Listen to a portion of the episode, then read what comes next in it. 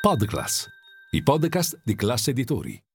Ben ritrovati questo appuntamento con The Street, le notizie principali in arrivo dagli Stati Uniti, una giornata di cali per la borsa americana, la prima seduta della settimana. Eh, ieri infatti Wall Street era chiusa per il Labor Day, Nasdaq chiude leggermente sotto la parità, qualche calo invece in più sia sull'S&P 500 che sul Dow Jones che cede circa lo 0,5 eh, 60. Il mercato aspetta domani la diffusione del Beige Book della Federal Reserve, uscirà domani in eh, serata.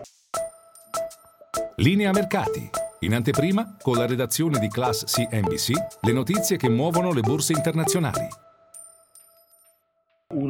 Degli spunti principali oggi di mercato sicuramente il petrolio, sia sul fronte WTI che Brent ci sono stati dei eh, rialzi, il Brent ha superato a un certo punto anche i 90 dollari al barile e questo dopo l'annuncio dell'Arabia Saudita di eh, proseguire nel taglio della eh, produzione di oro nero fino alla fine del 2023. Sul fronte macro gli ordini alle imprese americane sono scesi del 2,1% su base mensile a luglio e nel frattempo Goldman Sachs ha tagliato le stime di recessione a 12 mesi negli Stati Uniti dal 20 al 15%. La banca d'affari americana vede ora una probabilità del 15% che gli Stati Uniti scivolino in recessione in calo rispetto al 20% precedente. Tra le storie eh, societarie eh, Warner Bros. ha tagliato le stime sulle EBITDA eh, del 2023 e questo